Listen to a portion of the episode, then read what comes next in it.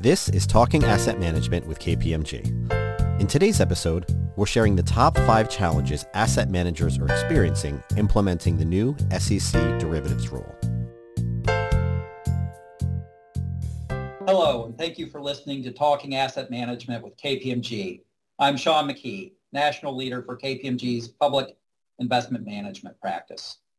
I'm joined today by Matt Giordano, our deputy leader and a former chief accountant with the SEC's Division of Investment Management. Hi, Matt. Hi, Sean. Great to talk to you today.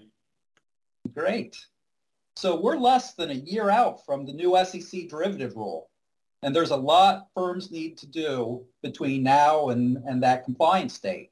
What do you think the top five challenges that asset managers are facing in implementing the rule? Thanks, Sean. Yeah, the, the data is certainly getting getting closer, and there are probably more than five challenges, and there's certainly multiple derivations of each of these five challenges that I'm about to mention. But starting off, I would say the first challenge is determining the derivatives risk manager, and whether that's a single person or whether it's a committee, and do you have the requisite expertise in-house? The second is really around scoping. And what I mean by that is the determination of whether a fund falls into the limited derivative user exception or, or whether it doesn't. And that's actually been a lot more difficult for many advisors than I initially thought it would. The third is around selecting the appropriate designated reference portfolio, and, and that includes the use of relative versus absolute VAR. The fourth is around the use of sub-advisors and getting the appropriate information. And I, I think sub-advisors and getting the appropriate information can be difficult at times for a number of reasons. And it's not just about this rule, but that's that's an area where folks are struggling a little. And I would say last and, and potentially most importantly is the monitoring of the derivatives and the board reporting. Right.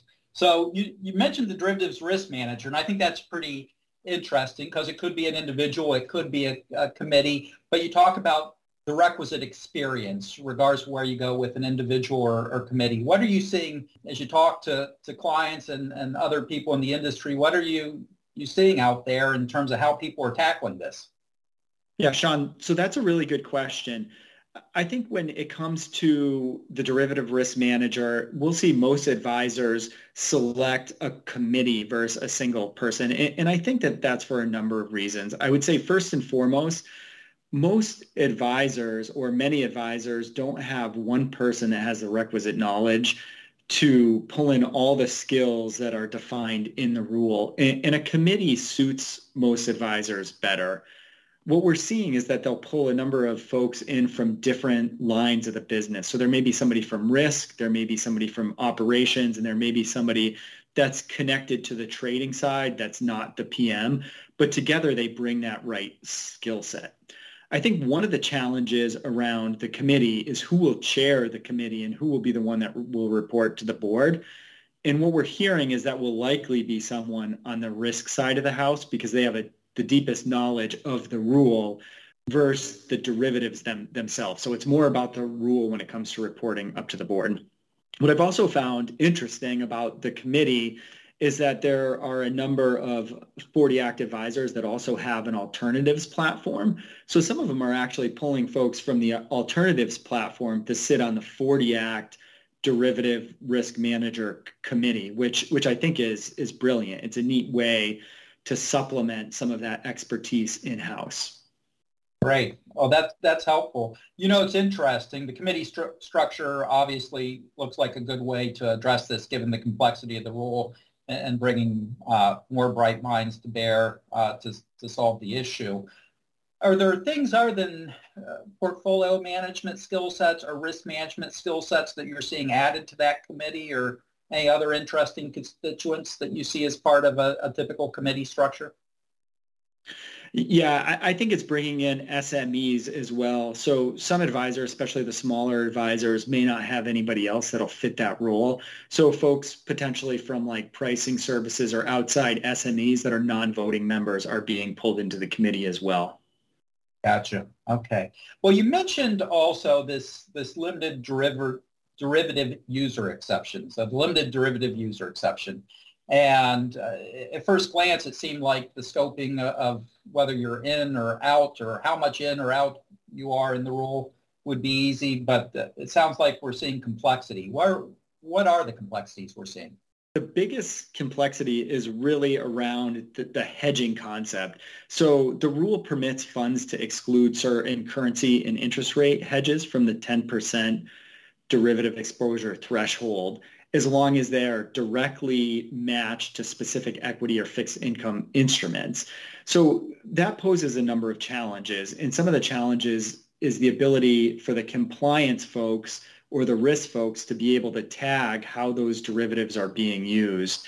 And, and what we have found is that many complexes, um, if they are close to that 10% threshold, that they're really not taking any chances. They're kind of pulling those funds into the full VAR analysis. So one of the questions that we get a lot is, well, what's so close, right? If a fund has 5% derivative use, are you pulling it in 3%, 7%? And what we're starting to see is that when you get closer to that kind of 7% threshold, that funds that have seven or more percent are really being pulled in and they're running through the full VAR analysis. Gotcha. Well, that makes sense. Obviously, a early detection signals are always helpful. Um, you mentioned the um, VAR test and also, you know, benchmarks and reference portfolios and the interaction of the two uh, is one of the things where we're seeing um, people work through. Uh, can you talk a little bit more about that? Yeah, well, what's interesting here is that the, the rule changed a little bit from when it was initially proposed, reproposed, and then uh, the final rule. Um, what I found interesting is that in this rule, the SEC basically says that a fund generally must comply with the relative VAR test unless a derivatives manager reasonably determines that the designated reference portfolio wouldn't be appropriate for the fund. Um, and then you can use the absolute VAR. What I am guessing is that to get over that relative VAR hurdle and to get to the absolute VAR will really be tough most folks that we're talking to will stick to the relative VAR test. And then the second question is, okay, well, when you're there, you have to ensure that you're selecting the correct designated reference portfolio or reference index.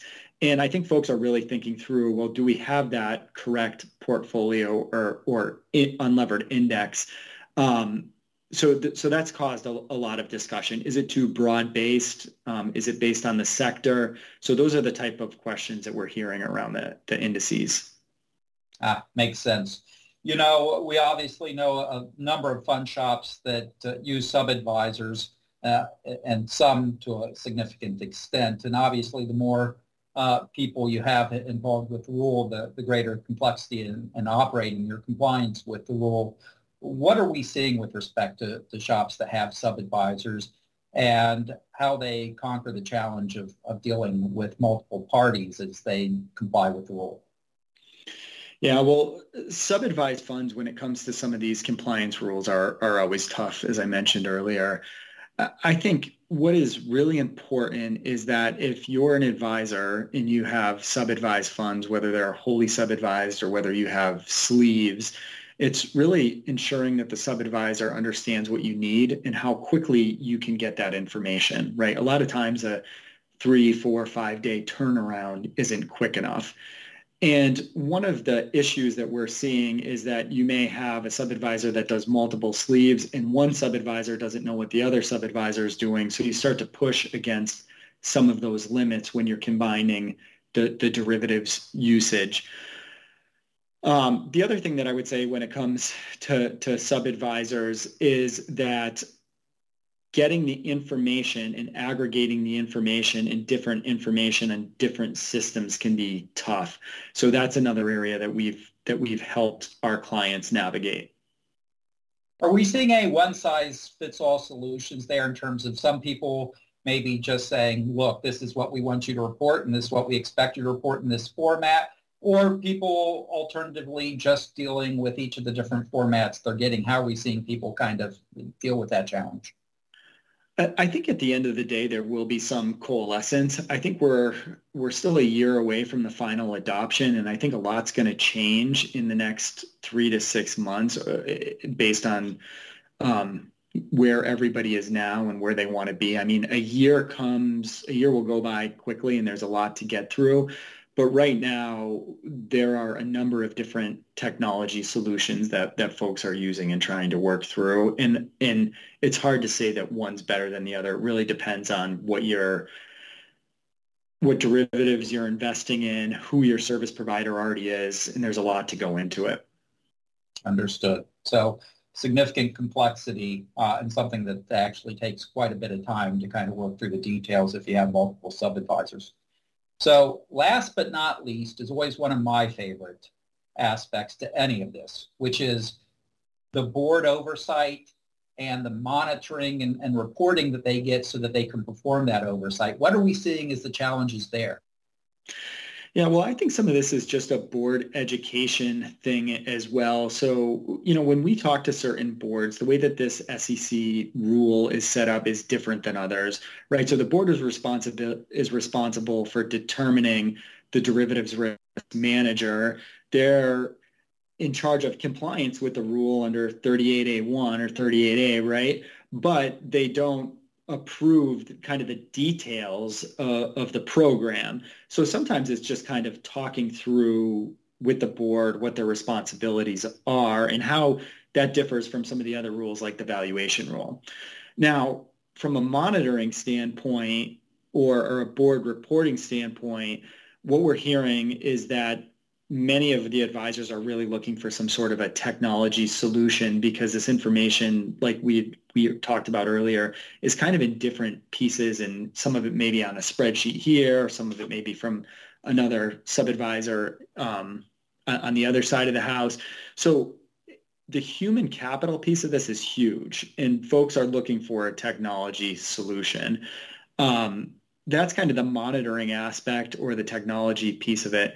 The other piece is reporting up to the board. And what I find interesting is all boards want you know concise information and information that helps with oversight but all boards are, are very different and they they want different levels of detail so i think what's important is making sure that you're working with counsel, with fund counsel, with board counsel, and really understanding what the board wants to see and how you can present that in a digestible manner. And I, again, I think that that will change from now to when the rule goes in place. And I think it'll continue to change as I think it should, as I think reporting should. And you're going to understand some of these things better and understand what you want as the rule goes along.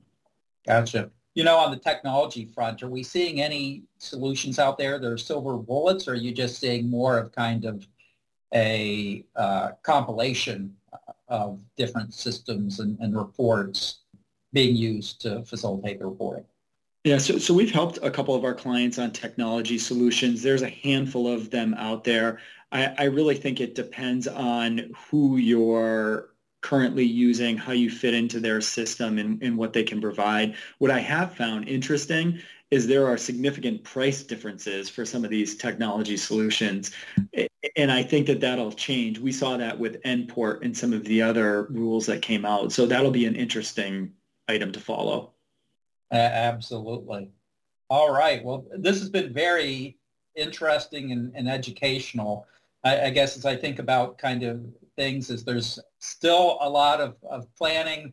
People should be making sure that they're having robust discussions between management, the board, the risk manager, the risk manager committee, and really kind of working through the operational pieces of, of technical compliance and, and, and board reporting. So a, lot for people to still get done. And, and quite frankly, we always know this. It's it's not done just because you've implemented the rule. There's always ways to make it better and to improve.